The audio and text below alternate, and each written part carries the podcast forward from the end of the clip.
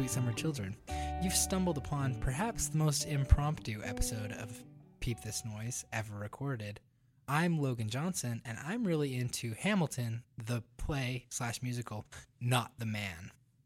I'm Greg Marchant, and I'm really into the mountains above Ogden, Utah this week.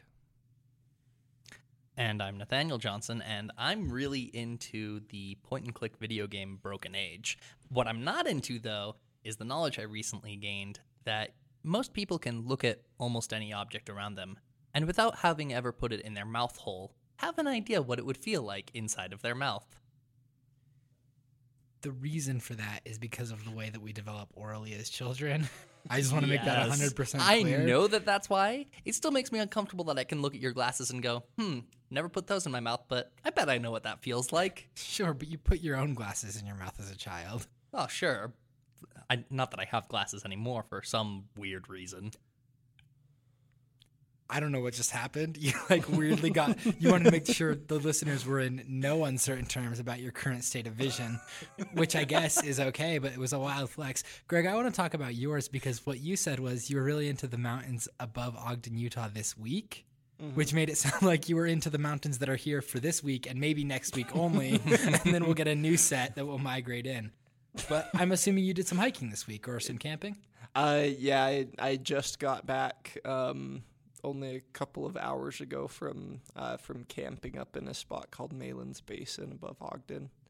And it was, I mean, it was a little bit of a mistake because when we hiked in, it was over 100 degrees, and uh, I'm not in very good shape. But uh, but we made it down. It's it's so steep, like the the approach in there. It's so steep that going up takes about double or more the time as coming down. And so that was uh, that was fun. But no, it's beautiful up there. And um, it's yeah, I was going to say, you haven't given me good reasons to go up there. You're like, it's a miserable hike. It was hot weather. Why? And I'm like, you like this? It, it wasn't the hike that was the problem. It was me. okay. I uh, I haven't been hiking often enough, and I made bad choices about when to start. Good. Fair. Plus, the word basin, it just kind of sounds kind of gross. like, I was up in a basin. Okay, so let me, let me describe the let me describe this uh, the scene to you. Yes, please. So you go up, uh, you go into a canyon. Um, it's called Taylor's Canyon. Um, you take uh, four or five switchbacks up. A couple of them are really long, and then the last few are fairly short.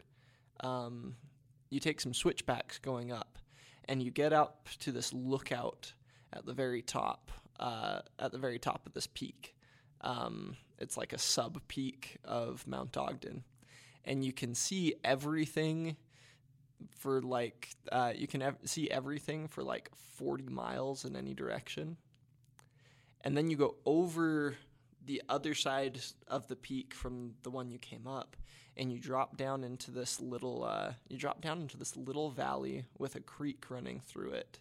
Um, and it's just wildflowers and it's just wildflowers and uh, little trees everywhere. There's lots of shade. There's a breeze coming down off of the mountain peak.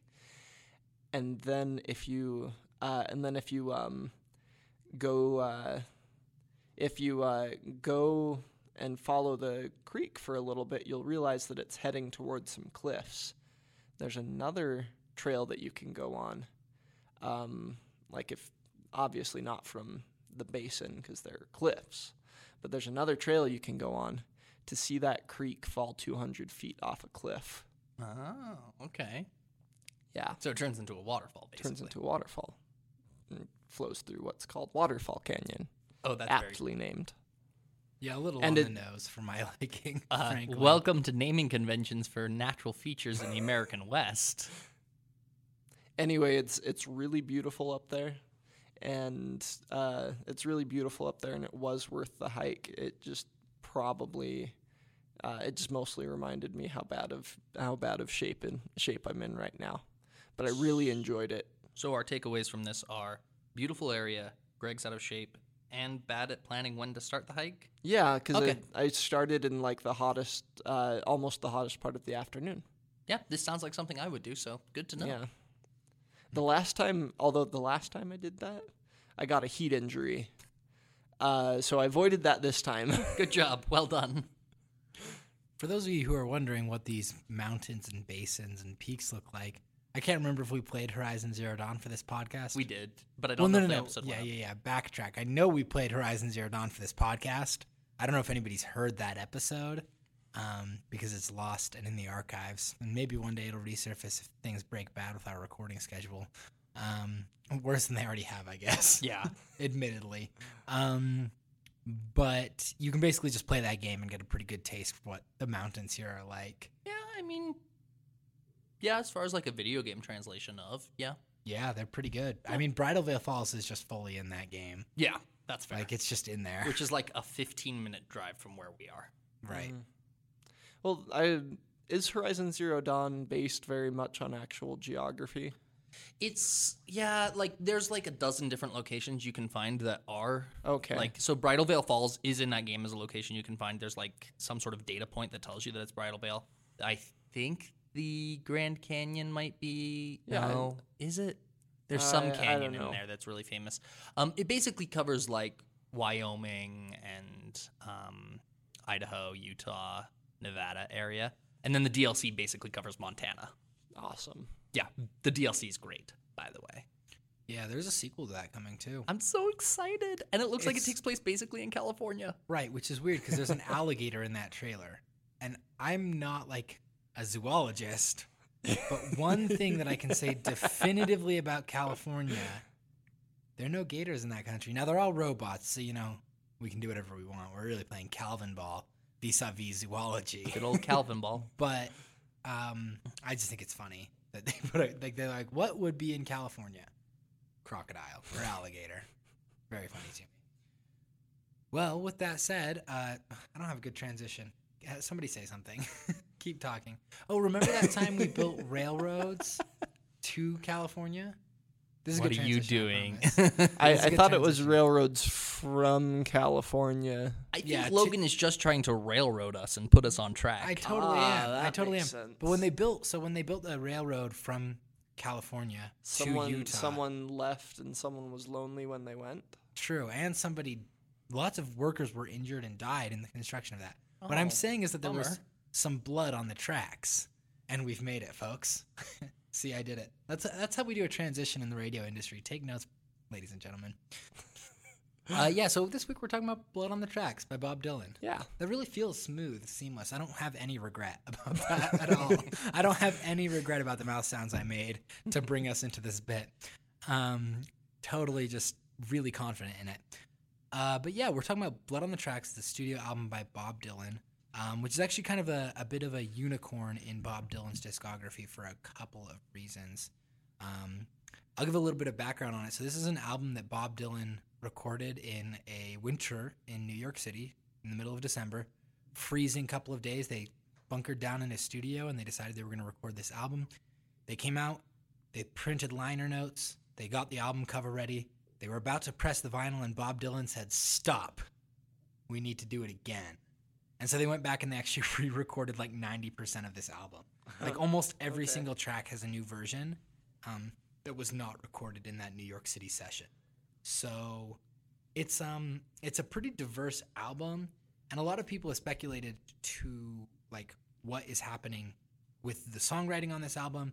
Bob Dylan is um the best kind of modern figure we can ca- compare Bob Dylan to.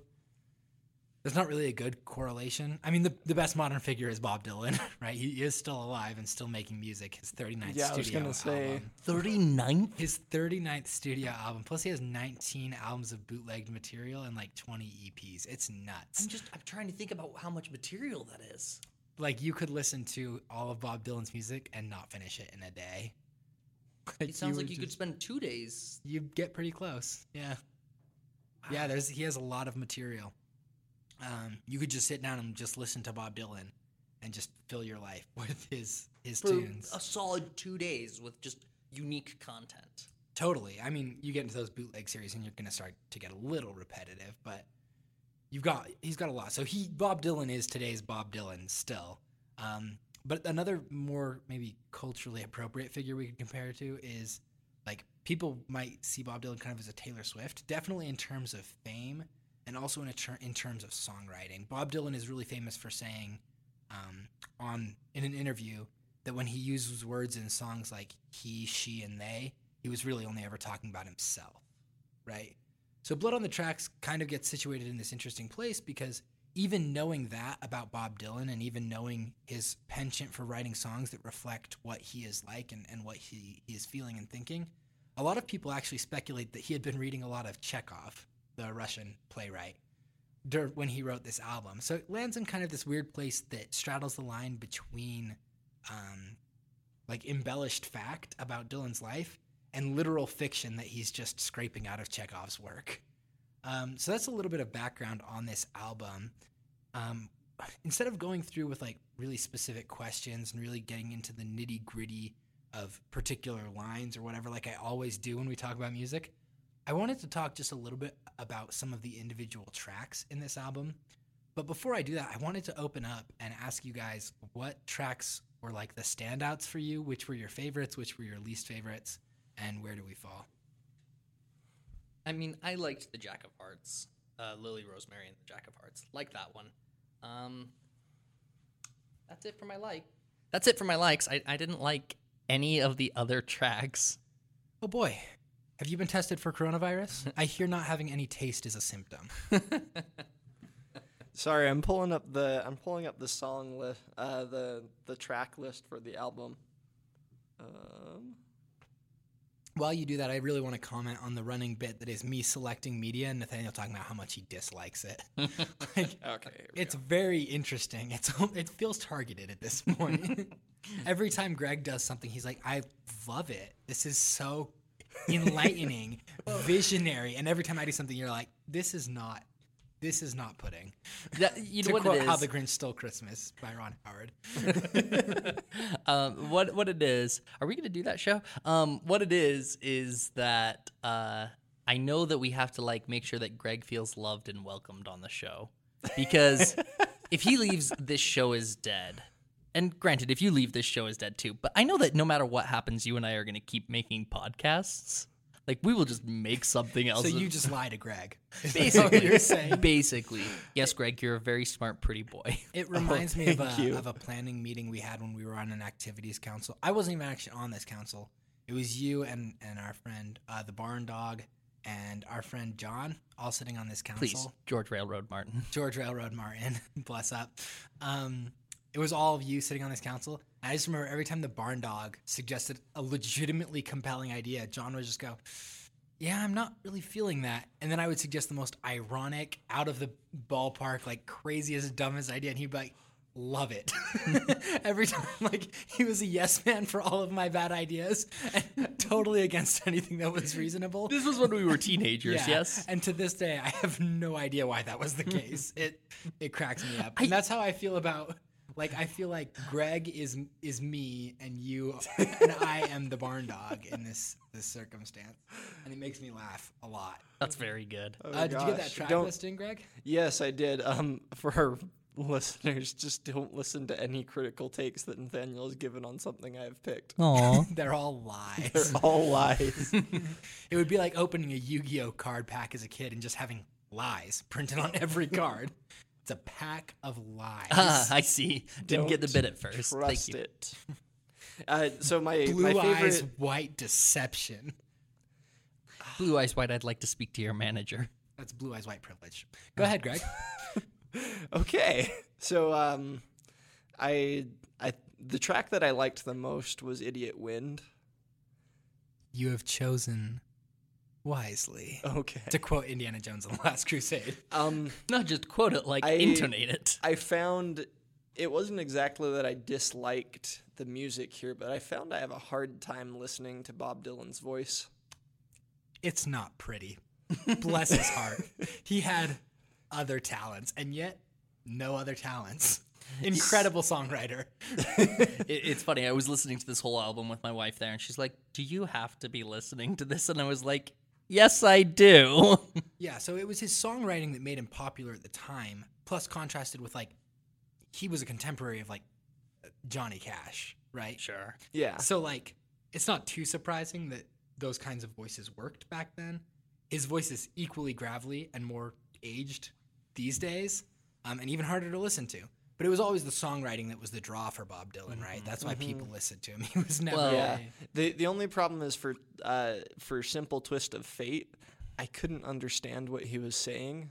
that does happen on that song specifically. So it's easier on vinyl. so I, I missed uh, I missed out on a little bit of uh, of his uh, songwriting on that song in particular. The rest of the rest of them I one of was his able best. to I was able to the rest of them I was able to listen to. But my favorite my favorite was Idiot Wind. Um, I I just kind of uh, I just kind of liked how sarcastic it was. It's super sarcastic, and, and actually, Idiot Wind is one of the ones we're going to talk about in depth. Uh, so maybe that's a good place to start. It is, uh, in my opinion, lyrically speaking, the high point of the album. Um, one of the interesting things is, I mentioned that Bob Dylan has bootleg sessions available, and one of the albums that you can get is aptly titled "More Blood, More Tracks." That's very good. It's just the versions of this song that they recorded in that December night in the studio before he said this is not going to work. And so like you can get the old versions of this. And so it's interesting to hear songs like Idiot Wind. He rewrote probably a good two verses of that four verse, eight minute song. Oh wow. And so about half of it is completely torn up and overhauled for Yeah, for it's a it's a long song. Yeah. so so it's interesting to hear kind of his process and the way that he worked through that. But I do want to talk about that song and a little bit about um, its theming. So a little bit of background specifically on Idiot Wind. This is a a piece of the song that is discussed at length in the liner notes for the album, which were considered at the time to be such good music journalism that they won a Grammy on their own. That's wild. Yeah, and and so the the liner notes discuss at length what the idiot wind is and what it means. Um, but I was curious, like, what were you guys' thoughts as you listened to the song? Um, what stood out to you? What does the idiot wind mean to you from what? I so I I liked the the I was as I listened to the first verse I was like okay how should I interpret what he's saying here with idiot wind? And then I just there's that really snappy line in the chorus where uh where it goes blowing every time uh, idiot wind blowing every time you move your teeth. Uh, and then gets really uh, gets really uh, harsh for a minute there and goes you're an idiot babe. It's a wonder you still know how to breathe. Yeah, um, intense. Like, definitely not something I- you would say to so- a person. Yeah, so drawing from that, most of the time I got a like the idiot wind is hot air, like when you say someone's just blowing hot air or blowing smoke. Um, there were a couple of time there there were a couple of times where I felt like it was um, where I felt like it was uh, words that fool people. But it, it kind of for the for at least the first half of the song, I definitely felt like it was the blowing hot air kind of uh, kind of version for Idiot Wind. But I'm scanning back through the lyrics to make sure I'm remembering that right. I, I did forget that I really did enjoy the lyrics of this first verse, where he's just like, "Yeah, I've been framed for murder. I mean, it's not my fault if I inherited a million dollars." Yeah, the um, the exact lines are: "They say I shot a man named Gray and took his wife to Italy. She inherited a million bucks, and when they when she died, it came to me. I can't help it if I'm lucky." Um, which is a very funny way to say Yeah. I've been framed for murder. Um, but well, except for he does start with saying, "Someone's got it in for me. They're planning stories in the press." Right. And this is this is a driving force behind kind of what Greg was saying about the idiot wind being like hot air or even things that fool people, right? Um, there's definitely this idea of the idiot wind as like an insidious form of like planted gossip, right?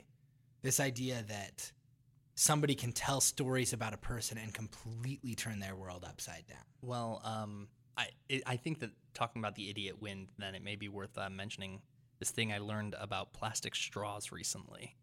Um, so plastic straws in many states over the past couple of years and cities have started to be banned. Um, and this is based off of a number that our country uh, puts half a billion plastic straws in the ocean every year. Every day. 600 million every day. No, but here's the thing. Where do we get this number from? Do you guys know? No idea. Okay. Penguin survey. New York Times didn't know where we get the number, and Congress members in various states who were making laws didn't know where this number where this number comes from either. It was just a quote unquote credible number because you know you start thinking about it and going, well, like how many do restaurants use? Like this makes sense. It comes from a nine year old who did a bunch of telephone surveys of straw companies to see how many straws they produced, um, which doesn't make it like not credible, but it also doesn't make it super well researched. Um, But I will say that story is incredible. isn't it though? Isn't it? Um, and my point being, here's this nine-year-old boy who, don't get me wrong, like starting an environmental movement and like trying to do a good thing in the world, great. But you know, he's also a nine-year-old boy who's like, there's half a billion straws going every year, or whatever he exactly said, and somehow people took hold of that without, you know, any actual fact checking on that, and started to pass legislation based on that number. That's wild, right? And that's what this song is in a way saying is going on is hey, these rumors have just kind of started and people are just running with it without knowing the details of what actually happened. Totally. And I, I think one of my favorite parts of this is in that first verse again. Um, he says, let me see, I'm going to have to remember it because I can't get the lyrics pulled up. He says, Even you yesterday, you had to ask me where it was at, meaning the money. I couldn't believe after all these years you didn't know me any better than that, sweet lady.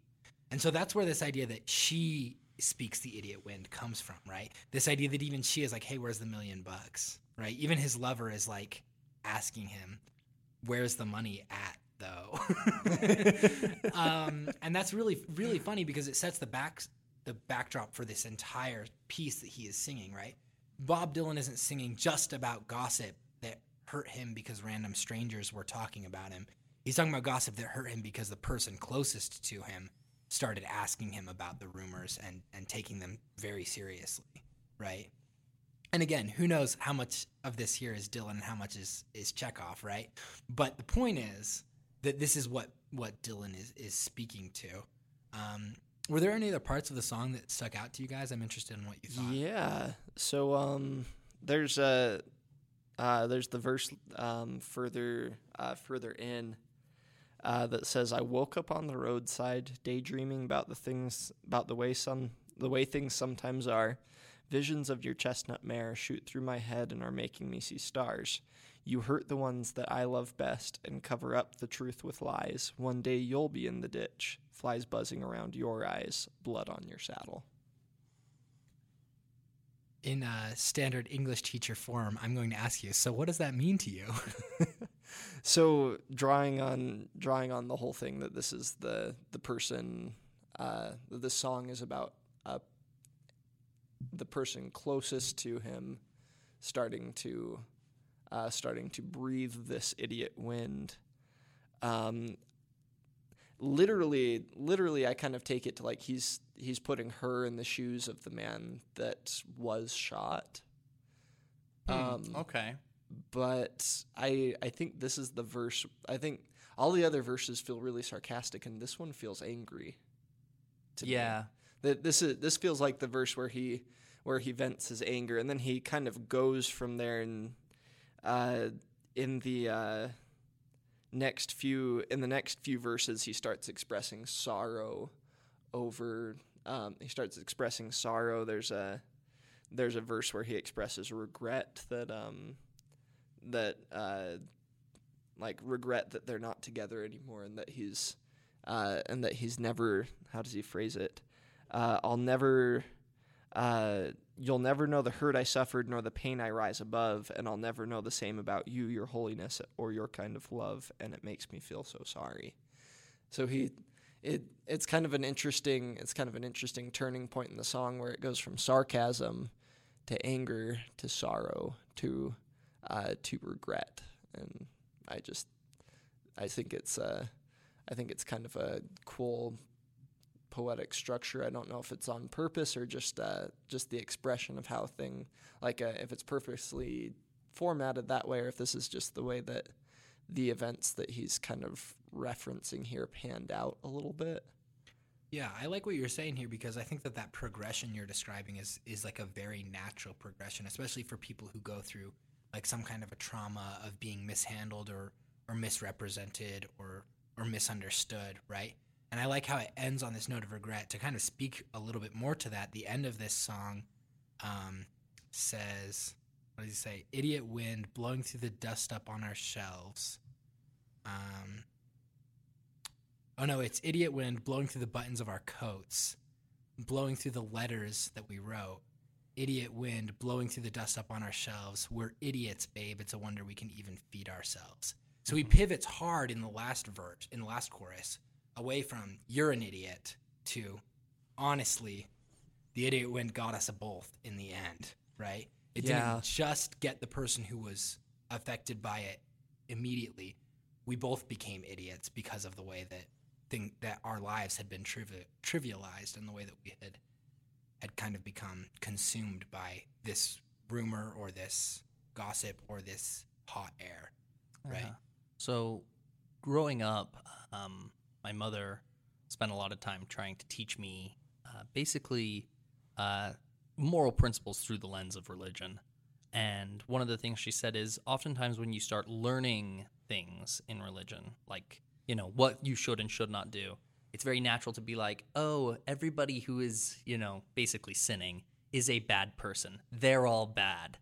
And then you start realizing that it's a lot closer than this like foreign outside presence of the they. And you go, oh, we as a group, as a community are bad people. And then eventually go, oh, it's me. I'm the bad person. And I feel like that's kind of what Bob Dylan does in this song is he goes, look at all these people breathing this idiot wind. You? How dare you? My closest person, my closest relationship. How dare you breathe it? Ah, I also breathe the idiot wind. Yeah, I think that's a really, really clever way of looking at it because, like I said, this is this is Bob Dylan's songwriting style, right?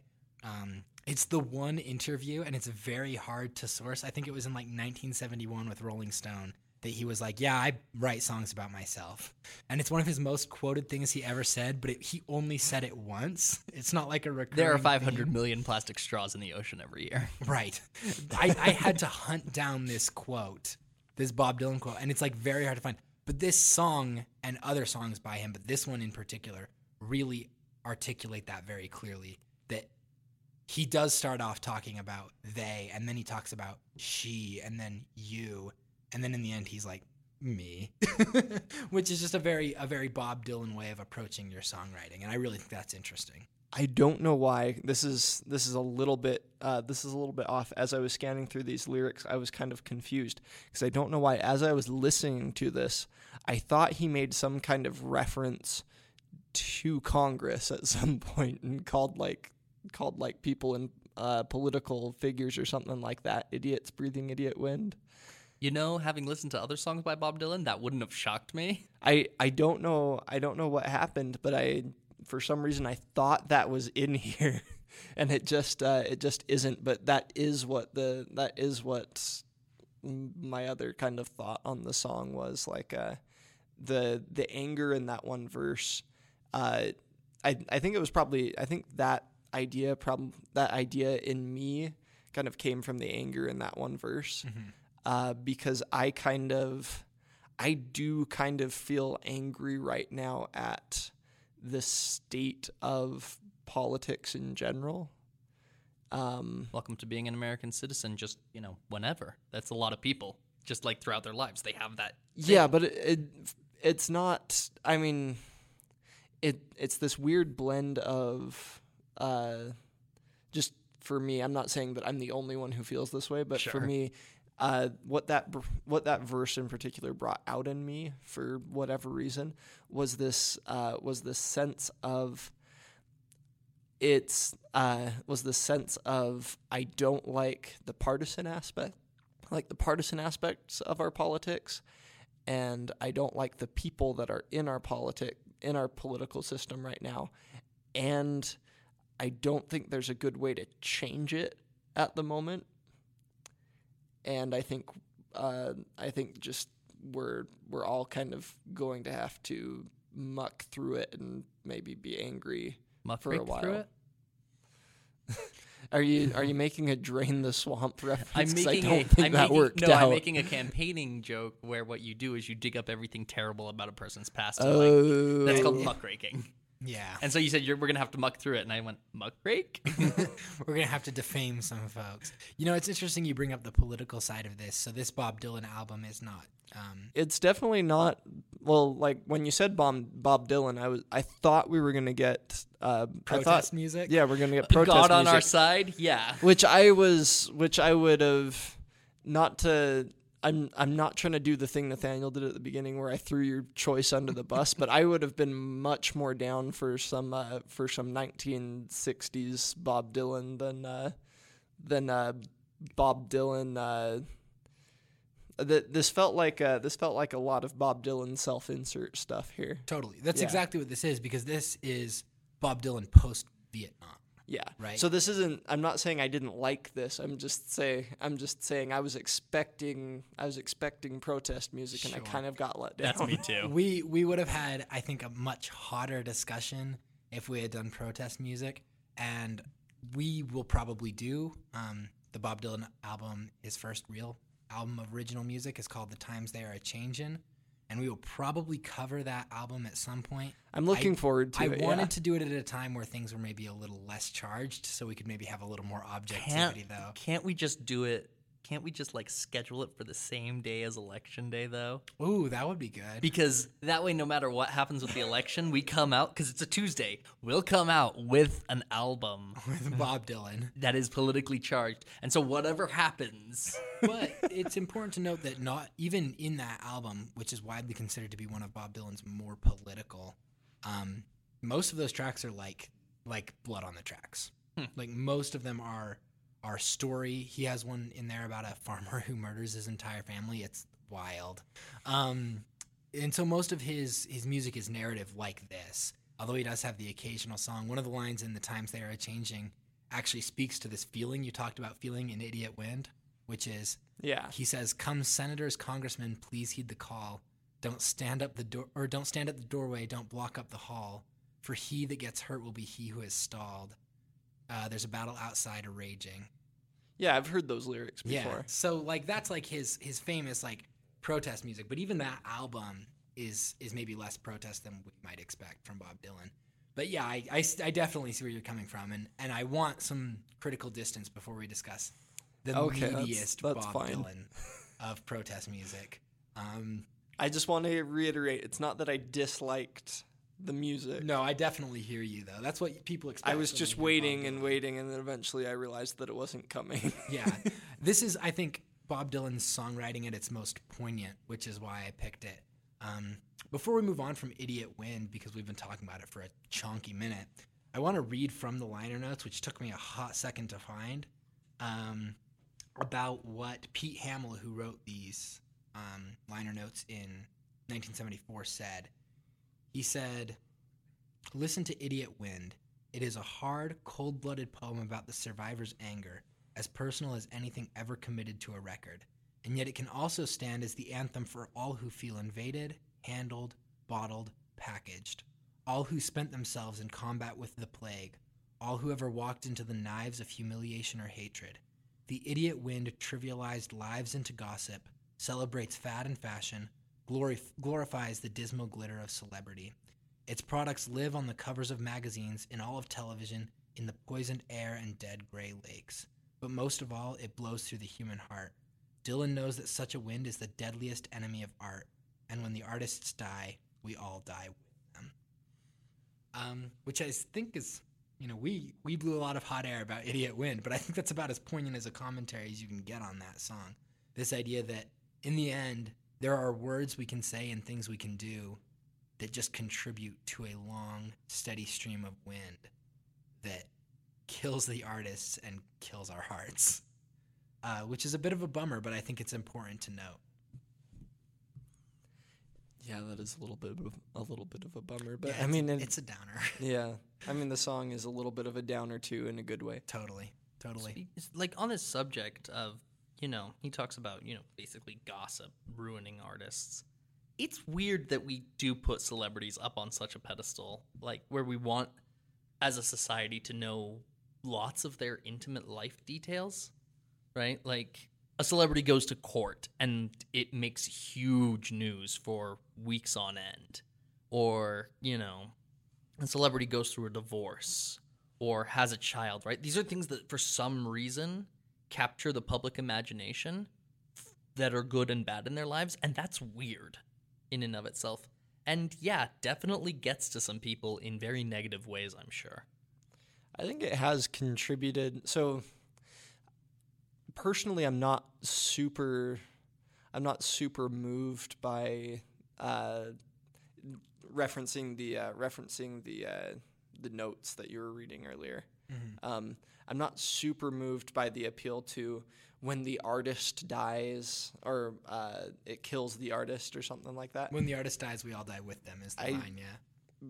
for better or for worse, I've never had very much pity for, uh, very much pity for uh, celebrities, but I, uh, but I do kind of appreciate the movement or the the times we're living in now, where um, the attention that celebrities get has grown to encompass uh, politicians. Mm-hmm. 'Cause I, I do think politicians are under more scrutiny and uh, scrutiny. Yeah, sorry, scrutiny. Um, but uh, but since my brain for some reason is going straight to uh, straight to everything that I was expecting to everything that I was expecting Yeah. to get out of this album, that kind of uh, that kind of is interesting to me. That uh, while it sucks for celebrities, I think something good kind of did grow out of it. Right. Um, the part of the reason that I have trouble getting behind, uh, getting behind Bob Dylan feeling kind of feeling sorry for himself in this scenario, is not that if this scenario played out in this way, that doesn't, you know, that's not a rough, uh, that's not a rough moment for him personally. But part of it is that a lot of the songs on here, um, a lot of the songs on here kind of seem to feature a self insert of Bob Dylan as a character in the song, um, or him literally, and kind of celebrates the Playboy protagonist, which I'm not really a fan of. Sure. I I don't like uh, I don't like Playboy protagonists. I don't find James Bond movies very uh, very uh, very engaging. I don't find uh, I don't find like Mission Impossible, Tom Cruise stuff very engaging because I just Right. kind of associate it with uh, with the uh, It's the American James Bond in a lot of ways. Yeah. Um, so I yeah I just I had trouble. The, I just kind of wanted to bring that up because that's one thing I had trouble with with throughout this album. The songs like uh, the songs like uh, Lily Rosemary and the Jack of Hearts, or Tangled Up in Blue, um, or oh gosh, what was the what was the other one? Anyway, those two in particular, like the the the first one um, the first one was him as the as the Playboy protagonist of the song "Tangled Right. Up in Blue," and then uh, later on we had Lily Rosemary and the Jack of Hearts, and uh, and the whole, the whole song is just singing about uh, is just singing about the Jack of Hearts, who I who I kind of interpreted as a Bob Dylan self insert in in there, like, and I just didn't like it. Maybe for the James Bond kind of uh, the James Bond, like especially in Jack of Hearts, the he's he's like a spy or a or a criminal or something like that. Like, and it and the the song's running like three different plot lines for him, where he's somehow involved in a murder, and also with uh also with um Lily uh Lily like removing the dye from her hair or whatever happened with that and then like stealing a bunch of money and his buddies are waiting for him and there were all of these plot lines running running throughout this and I was just There's four, four, five, five main plot lines in that song. yeah It's like eight minutes long. It's crazy. yeah There's a lot happening. I I just had a hard time with uh, I had a hard time with the uh, with how many of these songs seemed to feature some kind of playboy protagonist because I I just don't uh, I just don't really relate. Sure. I, I don't find it I don't find it compelling, and I I kind of wonder what uh, I kind of wonder if uh, how you interpret those songs because maybe I'm going at it from the wrong angle. I don't know if it's a wrong angle, right? What you're speaking to is is the the archetypical figure of the 1970s rock artist, right? Bob Dylan was like world renowned for like he literally became world renowned for cruising around on his motorcycle from town to town, different people, different city every night, right? Since 19 the 1980s, Bob Dylan has been on a tour he has dubbed the never-ending tour. Coronavirus has been the longest Bob Dylan has not been on tour since the 1980s. Oh, okay. Wow. Yeah. Okay. So so he is the the archetype of what you would consider the 1970s rocker. So I actually think that a lot of your criticism here holds up in in very real ways. I think there's maybe a little bit more information that you can use to view it from another angle, but I wouldn't come at it and say like, no, you've like missed the boat here. right? Okay. He's it would be like like he- it's the same criticism you can level especially at Taylor Swift's early work, right? And even some of her later work. This all seems to be about a high school girl, right? yeah. Taylor Swift is a high school girl, right? And she alludes to that in her not her most recent album anymore, but uh, her album from last year, Lover. She refers to herself quite pointedly as Miss Americana, right? Meaning Which that, makes like, me the heartbreak prince. uh, according to a certain lost tape where you alleged to have dated Taylor Swift. Yes, that's correct. Um, if we ever find that, that will have to be a That will have to be a peep this noise. Oh, like oh, that's terrible. That's ghoulish. But yeah, you're right. Um, nah, no, it just it just needs to be published. Just like Yeah. yeah, we're not going to comment on, on it. our We're just going to put it up. We need there. to leak it, is what we need to do. Uh, Nathaniel recorded a Christmas album in high school. That's what we're referencing. it's bad. We'll have to talk about it sometime. Um, but yeah, you know, it's the same criticism that can be leveled here, right? In a lot of ways, Bob Dylan is is writing, like you said, these kind of like, um, like archetypical gentleman playboy rogue songs, right? Gentle criminal. Yeah, exactly, right. Um, Mm, no, no, not like that. Oh, okay. uh, Smooth Criminal. No, not like that either. Bob Dylan wrote Smooth Criminal. No. Wait, what? um, If anybody got the, if anyone got the uh, My Hero Academia uh, reference, that's not me. um, we're we're sorry. This uh, uh, gentle criminal does uh, does not. Gentle fit- criminal deserves more than that. Gentle criminal deserves more than to just be a trope. But yeah, so I, I see what you're saying. One of the interesting things that might help uh, uh, shed a little light on some of these songs too, right? Specifically, "Tangled Up in Blue," which I guess is probably a good a good song to transition next to. Um, the original edit of "Tangled Up in Blue," so that song opens early one morning. The sun was shining. I was laying in bed, wondering if she'd changed at all, if her hair was still red. Um, the original draft of that song, which you can listen to on More Blood, More Tracks, um, says, "Early one morning, the sun was shining. He was laying in bed, wondering if he had cha- if she had changed at all, if her hair was still red." So, and then he comes actually as another self-inserted character later.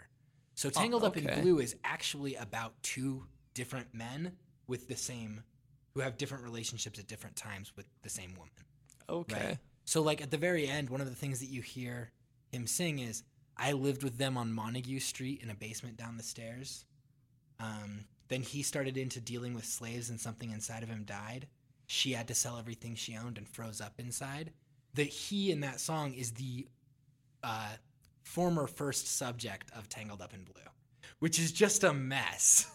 but it's this is the song Bob Dylan is writing. So again, this isn't to necessarily counteract your take. I think what you're saying holds a lot of water as a critique of the American road warrior as we perceive him in the 1970s rocker, right? But on the flip side, when you analyze a little bit deeper, there's another angle we can examine it that makes this significantly more complicated than just a guy who is always chasing a girl as he bounces from job to job and strip club to strip club, which is a thing that happens in Which is song, the thing that happens in that song. Yeah. right? I okay.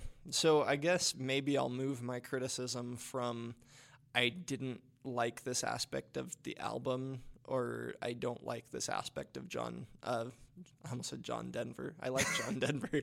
Um, I like uh, John Denver and the Muppets. Can you imagine if John Denver had sung some of these songs? we, we would all look at John Denver. Can you imagine very if he'd sung them with the Muppets? Um, no, if I or I'll move this from It's I not don't easy like being this tangled aspect. up in blue. that was a bad Kermit impression, but I think y'all saw where I was going. It's not easy being tangled up in green. I'll, I'll, Someday we'll find it. The idiot wind connection. that one was a reach, but I think we got there. anyway, I uh, I'll move it from I don't like this aspect of him to just I don't like this uh, I don't like this uh, aspect of our of our American society of at that time. I I don't find it compelling. I find myself like listening to the radio now and hearing uh, hearing songs like um, uh, "Summer of '69." which is all about uh, which has the which has the lyrics and if i had the choice i'd always want to be there i don't like i'd always want to be back in that summer with the boys and the band and stuff like that and i it just like it, it just like Careful, I love in- this song. Careful. Tread lightly. Everybody likes there's a and bad there's a phenomenon that is happening all over the world in all over the world in wealthy countries where we look back on on some kind of on some kind of golden age in our history Ah, okay. and say um, and say that where we are now is always worse than it was then and and then say we don't have to go forward and make it better we need to go back and just be there Mm, okay, fair enough. This and is a, it this is a good turns take. it turns my stomach and I change the song on the radio every time and I can't listen to so I can't listen to Summer of 69 anymore. That is and a I think- tragedy for America and Canada. I'm getting the I I'm I think I'm pinpointing why uh, I think I'm pinpointing why I specifically don't like the uh, the American Playboy vibe that I get from some of these songs, and it's because it brings up memories of it, it brings up associations, I should say, with those uh, with those attitudes. Like I can't get behind the idea of the American Playboy, but the American Playboy is part of that uh, is part of that time period and that legacy that a lot of people look to as the American golden age. We've got to get back to. I think I hear you. Yeah. Yeah, That actually makes a lot of sense to that me. I I think I've worked my way around to I think I now know about why I like Summer of 69 compared to you because I don't interpret it that way. Oh, okay. Anyway, makes so I'm, sense. I'm going to move it from I'm going to move my criticism from I don't like this aspect of the album or I don't like this aspect of Bob Dylan To- as a figure you don't like this aspect of America. to I just don't like I don't like the aspect of our current society where we feel the need to want to go back to something that's dead and should stay dead because there's better stuff that we could move toward. I mean, I think this is a fair criticism to maybe trivialize it or simplify it a little bit. You're essentially critiquing, in many ways, the modern conception of Western nostalgia, right? Which is this idea Yeah. that and it's not even just necessarily Western. I've had this same conversation with uh, with people from different parts of from different parts of the world who see Sure. similar things going on in their countries. Sure. I was speaking more to this notion of the American playboy, right? Or of Yeah. of the 1960s, like literal 60s cultural figure James Bond, right? The kiss kiss bang bang. That is a at this point a tired character. Let me pitch you on my James Bond movie I came up with a while ago. It's actually super hot fire. Yes, it is. Um, What's his name? The uh, what's his name? name. The current James Bond looks a little tired, honestly. Daniel Craig. Daniel Craig. Yeah, Daniel yeah. Craig I mean, he's his eyes tired. are dead inside and have been for years. I cannot imagine what that dude looks like with a coronavirus mask on. like, like he's gonna kill you. Jeez. Which I've been, actually, I've been Bring told us by, Knives Out I've been too. told by people that I have serial killer eyes, and I, I feel like Daniel all the boys Craig think has you're a serial. spaz. I uh, I feel like Daniel Craig has serial has serial killer eyes, Which if is why he made such a he's just believable wearing. James Bond. Because James Bond is a government serial killer. Yeah. Which brings me to like an important point that I was gonna uh, kind of add to what you were saying um, about the idea of the American Playboy. Right, the American Playboy, historically and even to a degree currently, always has been and and perhaps if, if we can ever leave that trope behind, then it will forever be immortalized in this way, as always balanced on the razor edge of the American psycho, right? This idea that the playboy must be dangerous a little bit or a lot in order to maintain his status in the cultural elite, right? I think about this in connection with um, Lily Rosemary and the Jack of Hearts. right? Yeah, Um, the which song with five plot lines. yeah. If if I can shed a little light on this one too, that helps us understand this song a little bit better. Bob Dylan said, "I need to." He essentially sat down and was like, "I need to branch out of myself a little bit and begin to write." He's like, "I want to try narrative songwriting, right? I want to try like eight minutes of a cohesive narrative." Um, and he's like, "And the Old West, it had always appealed to him because of." His situation as 1970s American road warrior, right? Ironically, I don't have uh, on. Ironically, I don't have a problem with the uh, with like stories about the old west. I do have a problem with like, I I do have a problem with people with lifted trucks and rhinestoned and rhinestones belts pretending to be New West. cowboys. yeah. Yeah, the New I do. I do have a problem with. Uh, I do have a problem with uh, city cowboys, but um, Sure. So this was Bob Dylan's uh, thing. He decided he was going to try and evoke in this essentially long form poem. Is this narrative that covers this idea of well, what if somebody robbed the cabaret, right? And what would that look like, and who would be there? And he's speaking a little bit to the notion of uh, they weren't like gentlemen thieves, but celebrity thieves, right? People like Butch Cassidy and and Billy um, the Kid, Billy- sure. Mr. the Kid. Yeah, no. well, he he refers to he has the line. There's no one who's a better actor than the Jack of Hearts. right. and he's walking back like in a monk's uh, in a monk's uniform or something. Yeah, he like that. disguises himself to sneak backstage. Yeah, and like hurries into the the back of the the cabaret, right? And this is like there's this idea and and one of my favorite parts of this is early in this setup you don't really know what's happening in this story necessarily, right? Like he opens on the lines the festival was over and the boys were all planning for a fall. The cabaret was quiet except for the drilling in the wall. Right? So if you understand what's happening, you know that they are robbing the cabaret, right? yeah, They were ready for a fall. But my first listen, at least, this is speaking to my experience, I did not immediately think, oh, somebody's robbing this cabaret, right? I, I didn't think that immediately uh, that immediately either. It just contributed to contributed to my perception that the uh, that the Jack of Hearts in this song is supposed to be somewhat dangerous. He's there Right. at a time when nobody really should be there. Yeah, it- as Bob Dylan says in the song, anyone with any sense had already left town. Yeah, um, which is like, and then it's right after that that he introduces the Jack of Hearts, right? So he's already introduced as kind of like I said, this this character, this figure who balances on the line between American Playboy and American Psycho, right? Like just just dangerous enough to be a little crazy for being there, right? yeah, And there's this idea that um, that that's this figure, right? Um, And the the other thing about that trope is that they're always destined to fall. The the American playboy is always destined to fall into the American psycho, and that's how they that's how their career ends. You're not supposed to uh, you're supposed to live hard, die young. totally. That's the that's the trope.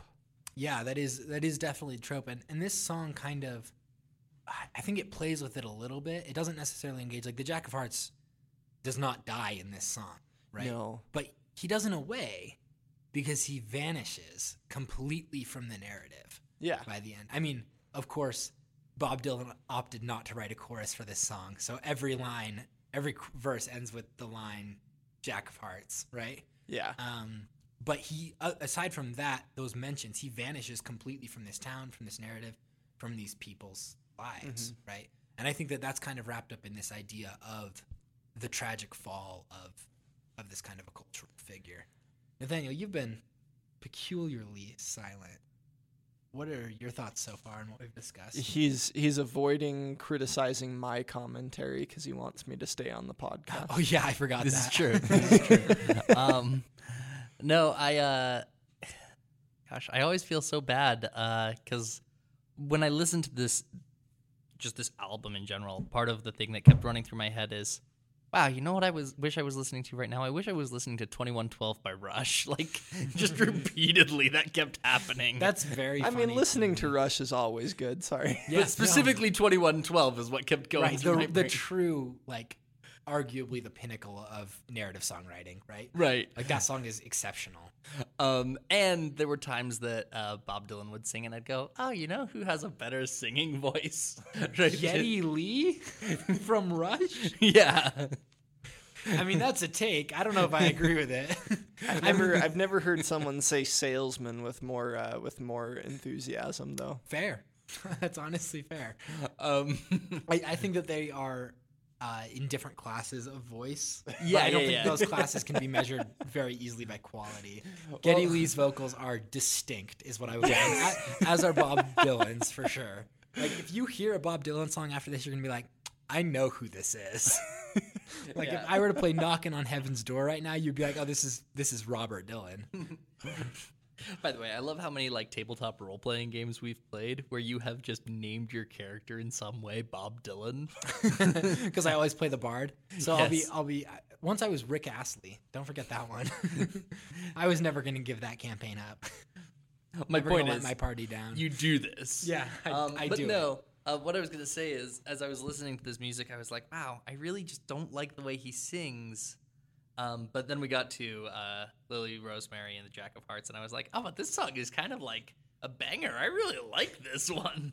yeah, it's an enjoyable listen for sure. As compared to the others, where I was like, "Eh, wish I was listening to something else or someone else sing these same lyrics," because the lyrics are good, and the music itself is totally just like fine at worst and But- good at best. People like me who are amateur musicians actually really appreciate this about Bob Dylan because it like sets such a low barrier to entry. if you want to cover a Bob Dylan song, like again, like you listen to enough Bob Dylan like I have and you really come to love his voice. Sure. Right? But I will agree and concede that that is not the experience for most people, right? And so it sets like an incredibly low bar to entry where like I can play Lily Rosemary and the Jack of Hearts and to most people it's going to sound better, which is just awesome. um, than a dude who has been on tour nonstop since, the the 80s, 80s, yeah. until coronavirus. Yeah, I gotta see him before he, he passes. But yeah, I, I like what you say about this being kind of an enjoyable song, and I definitely think that this plays a little bit into Dylan's motives in writing it. Right? Um, he definitely wants this to be an action movie of a song. Right? Speaking to what Greg said about it being about the American Playboy, this is supposed to be a, an action movie romp. This is a movie about the Western, or this is a song about the Western Ethan Hunt, right? Or the even further Western James Bond, right? Yeah. Yeah. This is a song about the Jack of Hearts, right? And we don't know who this guy is, but he's he's cool enough to have a name and a calling card. Um, one of my favorite parts of this song is when, um, as far as like narrative structure goes, I should say, is in the when we're introduced to Lily, who is um, a complicated character to say the least. She's the the love interest of the Jack of Hearts, but also the love interest of Big Jim, who owns the town's only diamond mine. So a very fraught character to be sure. Um, but in the background, or in the back behind the cabaret, when she's introduced, they're playing a card game, and she calls another pair and draws up the Jack of Hearts, which is like this foreshadowing that like there's some connection between these two, right? But I just think it's funny that he's able to call him the Jack of Hearts and therefore use this imagery of like the physical card to to presage this guy's introduction into the scene in a further way. Not to make it sound like Bob Dylan stole his idea from someone else, uh, but it reminds me of uh, DC Comics villain the Joker, Totally. um, which it, the Joker's been around for almost as long as Batman has, which Batman's been around for over 70 years. So it wouldn't surprise me if like he unconsciously or even purposefully drew on that. But like, there's kind of that thing where like, Yeah. The history of calling cards goes way back.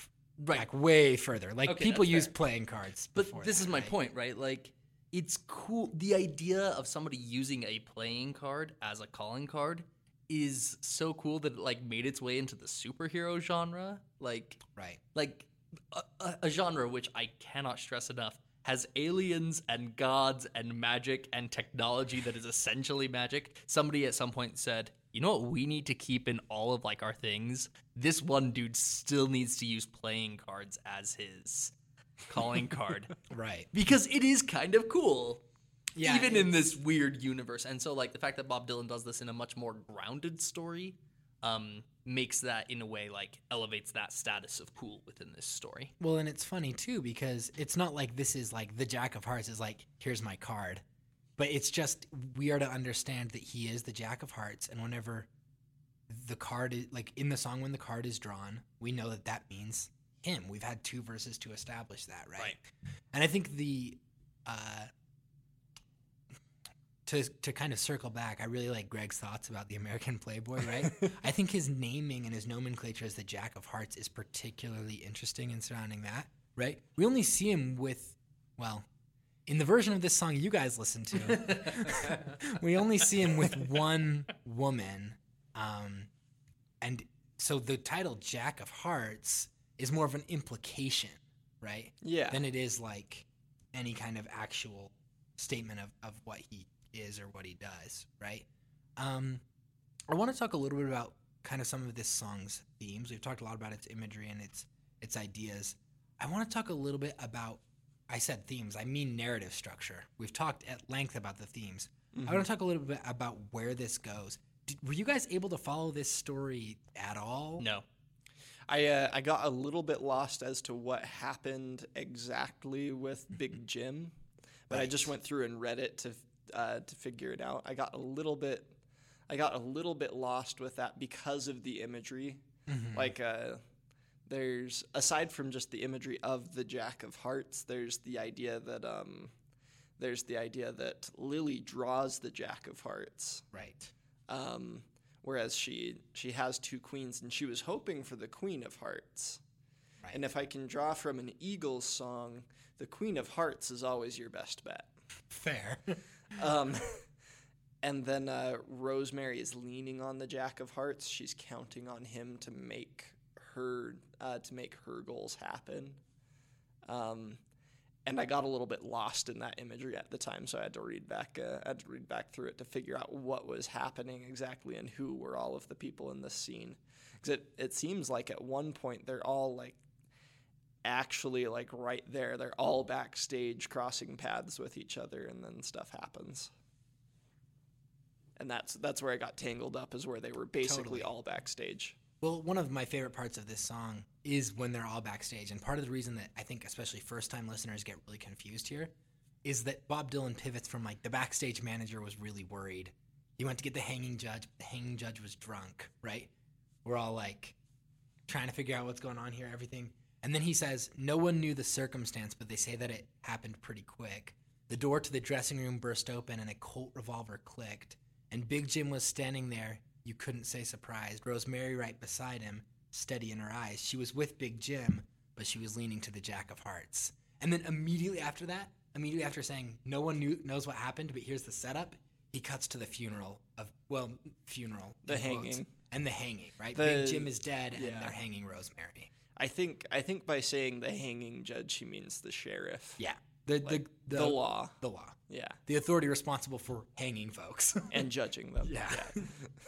So I just realized something, um, and I think this might be kind of useful for our listeners to recognize.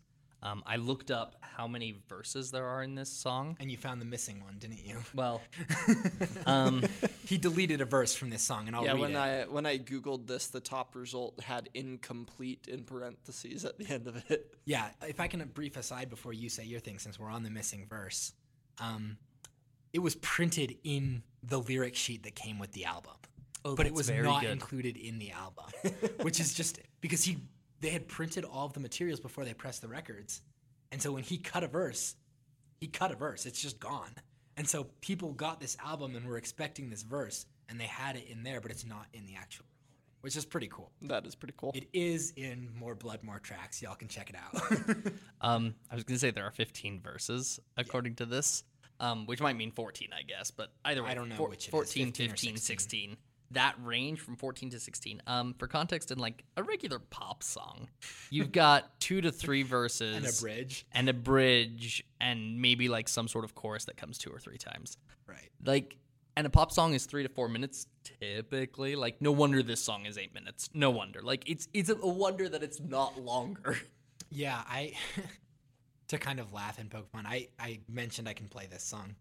Typically takes me way less than eight minutes. Bob Dylan is a little slow getting this narrative out there.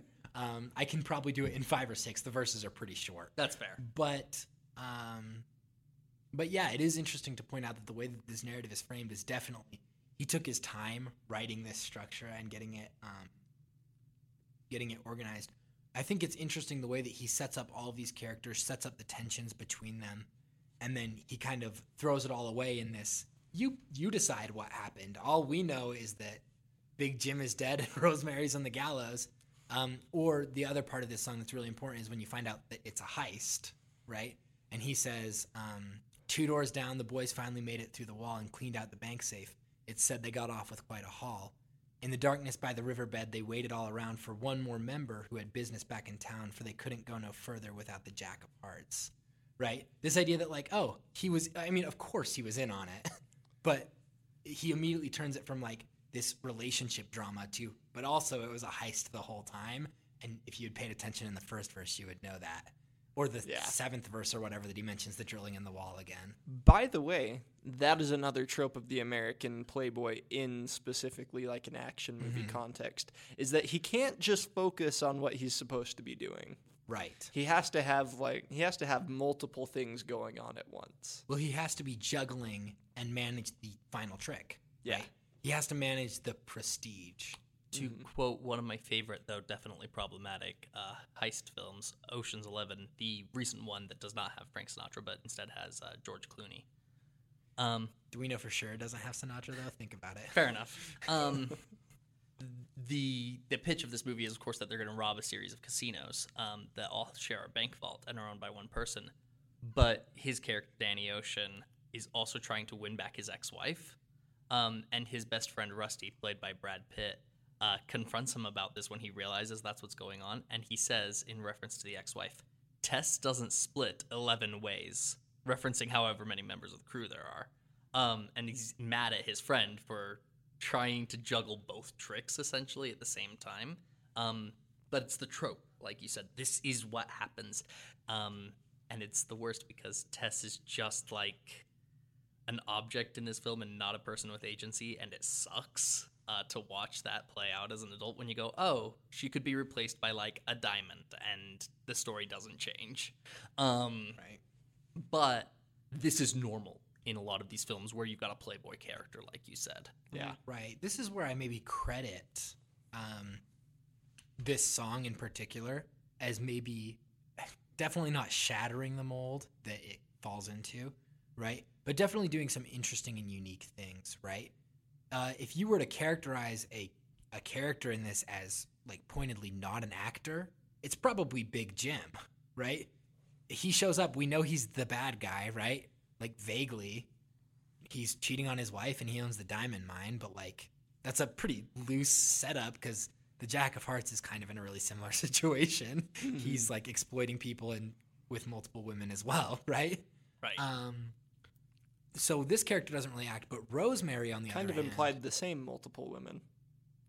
Oh n- yeah, a little bit. okay, implied. solid point. Kind of kind of, implied that uh, the the Jack of Hearts is involved with both Rosemary and Lily. It's that certainly possible. Big Jim is both involved with both Rosemary and Lily. Yeah, this is like, it's definitely Big Jim is with both, and the Jack of Hearts is definitely with Lily, and Rosemary leans to the Jack of Hearts, like she knows that the future of their little town is somehow dependent, or she can somehow use the Jack of Hearts Mm-hmm. as an exit point, both for herself and for the troubles Big Jim has caused on the town, right? Yeah. And I think that's interesting because it really places it really situates Rosemary as an independent actor in a unique way. That that is true. Yeah. And I thing, I liked her. I liked uh, especially the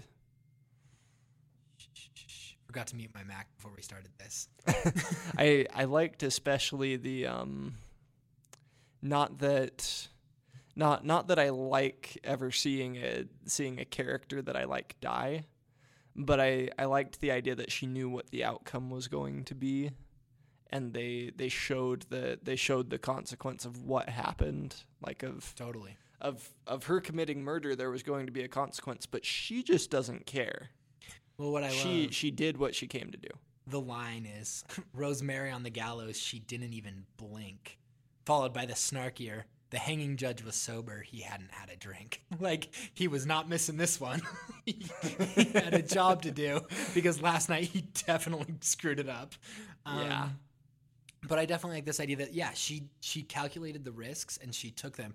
In fact, she the the Jack of Hearts we can situate as a, a unfortunate trope. Lily, in a way, is also an unfortunate trope, though she is given at least an implied backstory that situates her as more of a character with a history and agency. Big Jim is a trope, but Rosemary is an actor, right? Right. So I think that you can make a strong case for like who is the main character of this, right? Is it the Jack of Hearts who vanishes by the end but is responsible? He's the catalyst. Is it Lily who is the only character who makes it through the whole narrative? Or is it Rosemary who is the independent actor who uses the catalyst to her advantage? Yeah. Right? Um, to kind of live the American dream and rise above her circumstances in the craziest way. Well, Right. I think that the idea of uh, putting a main character in a structure like this is kind of uh, not the best way to look at it in a lot of ways, right? Because, I mean, the Jack of Hearts is the title character and the most important character. They're all the We- title character, though. Right, right, except for Big Jim um, Yeah, and the hanging Judge. That dude sucks. um, but and the backstage manager. who- Yeah, yeah, yeah. Who has more of a role than the, as much of a role as the judge. the the point though being um trying to find a main character in a narrative like this isn't really you know necessarily the best way to do it because if we were to take uh one of my favorite series the lord of the rings well the title character is sauron the lord of the rings and then maybe frodo's the main character because you know he's the character that's in it from start to finish and we get a lot of his perspective but then we also get you know significant perspective from all the hobbits and from Aragorn and you know maybe it's just not about who's the main character and more what roles do each of these characters fill in the story. Yeah, I think when I say main character, I mean less like who is this narrative about, and more upon whom does this narrative hinge in an important way, right? Like, what is the what is the character that this this narrative cannot do without? So I guess in kind of closing, because we're running long on time here, um, I love the way that this narrative is structured. I love the way that it highlights these different characters, makes them actors in their space. Um, before we wrap up, I do want to kind of end on very like me to say, can I read one thing as a parting shot? Um, but I one of the things that I really want to read here is the extra verse that's not included for people who are not going to go listen to more blood, more tracks and hear the extra verse. Fair enough. Um, I I think this is interesting because it really lends a credence to what Greg has said about this archetype that this character falls into. Um, the verse goes, "Lily's arms were locked around the man that she so dearly loved to touch. She forgot all about the man she couldn't stand who hounded her so much. I've missed you so," she said to him, and he felt she was sincere. But just beyond the door, he felt jealousy and fear. Just another night in the life of the Jack of Hearts which really lends to this setup Greg has given, but also I think it it, it really changes the dy- like the energy of the song from that point on, right? Because he's essentially saying like he knew they were coming for him, and that anyway it, it balances him more on that dangerous edge that I think is really interesting and really cool. I I kind of I kind of like knowing that detail. I kind of like the way the the song turned out. Uh, the song turned out without it because it did put more of the focus on Rosemary. Totally, totally, And I I- agree with you. I, I don't I, I don't think I really have a problem with a Playboy character not being the main character, but Yeah. existing in the na- existing in the narrative alongside a different main character. Yeah, and I guess this is kind of where I land on this Bob Dylan album in general. While I agree with your criticism, I really feel like this album, and, and part of this is my background with it, right? I've listened to the album, I have read the background, I have read the liner notes, I have listened to the original versions of these songs. You have learned to play some of these songs. Yeah, I can play some of these songs and sing them.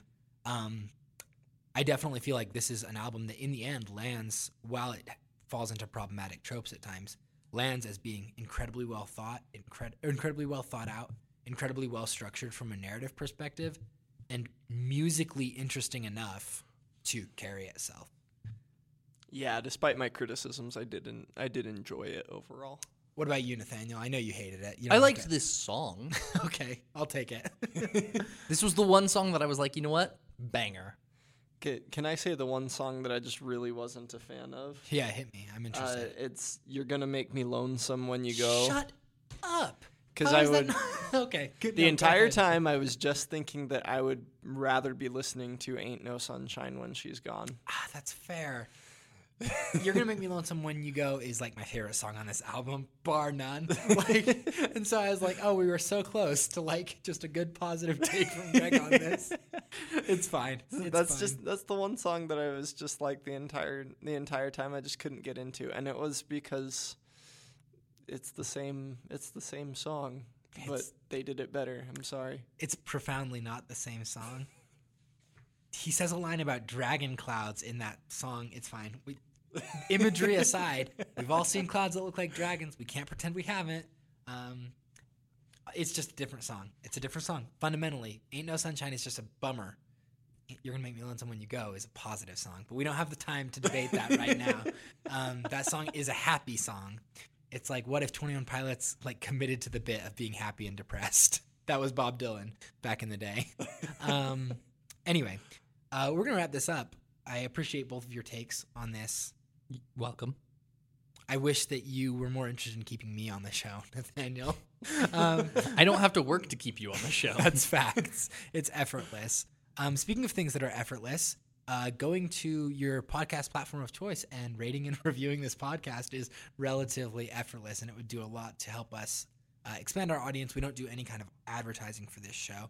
Um, you can find us on the web at www.initiativeroll. Whoa, that's our Whoa. old website. Uh, www.peepthisnoise.com. Initiative Roll is an old podcast, a deep poll, maybe um, a whisper of things that could potentially be ahead. We'll see.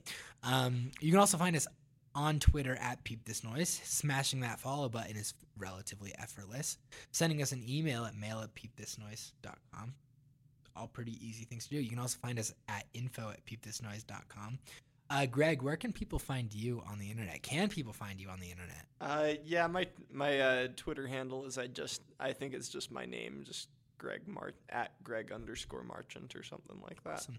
Nathaniel, people cannot find you on the internet, but if they try, do you know the string of numbers that's after the first half of your name on Twitter? I'm Um, begging you change that Twitter handle. I will definitely be changing that. I Twitter. tried to tag you in something and I was like, yeah, that's just not gonna. My copy editor mind was like, that's not gonna happen. He's just not getting tagged in this. Yeah. Um. So, my my Twitter handle currently, which I will be changing, I promise, is N A T H A N I. awesome, strong start. Love that. So it's like part of my name. Yeah, and then it's what your Alpine District School student ID. Something like that. Uh, nine seven two seven five eight seven six. Uh, for the kids at home, that's again nine seven two seven five eight seven six. And one more time, that toll free number is nine seven two seven five eight seven six. But wait, there's more. Uh, once again, if you want to help us out, you can reach us at N A T H A N I nine seven two seven five eight seven six. change it, please. I love how you are the only person in history who got to the screen where they're like, "This username is taken. Would you like one of these?" And I was like, "Yeah. Why wouldn't I want one of these?" I, I actually don't know how that happened because that's very unlike me. Yeah, you smash that button, and it's totally fine. You can find me on Twitter at Logan Has a Take, which you is a lot easier to find. um, I'd like to give a special thanks thank you to Katie Davidson and the band Key Losers. They're the ones responsible for our theme song "Don't Know Why" that bumpers the beginning and end of this show. Um, if you haven't started following Key Losers, I don't know what to tell you. Their discography is pretty easy to keep track of. Uh, they do new stuff every once in a while, but generally they're a pretty quiet band. So uh, enjoy it while you have it and while it's new to you. it's really good. Um, next time, we are going to be talking about another musical album um, in the interest of talking about a longer work for the long haul. So we're going to start reading the book. Greg, remind me what it's called. Is it The Rainbow and the Serpent? Uh, the Serpent and the Rainbow by So Wade close. Davis. Yeah. Serpent and the Rainbow by Wade Davis, uh, which we talked about in our last episode, or Wade- maybe the one before. Uh, I think it was our last episode. Wade Davis is a National Geographic explorer in residence, and he's a very he's an anthropologist and a very good storyteller. Yeah, so that book is what we'll be working on over the next probably three weeks. In the immediacy, we're going to be talking about something I alluded to earlier uh, Taylor Swift's new album, Folklore. I am subjecting you all and forcing you to listen to it for this podcast. If you don't know who Taylor Swift is, we can't help you. Actually, we can. And it starts by listening to Taylor Swift's new album, Folklore. Uh, but if you honestly, truly don't know who Taylor Swift is, I want you to know that you're the reason for the teardrops on my guitar. Um, yeah, man. There's probably another Taylor Swift song I could also use there. There's probably a dozen of them, but that's the one I'm going with.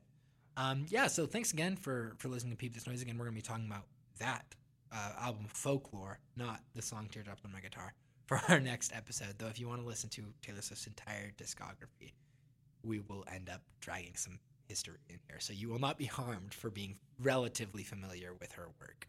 Um, but yeah, thanks again for for sticking around. We really appreciate your listenership.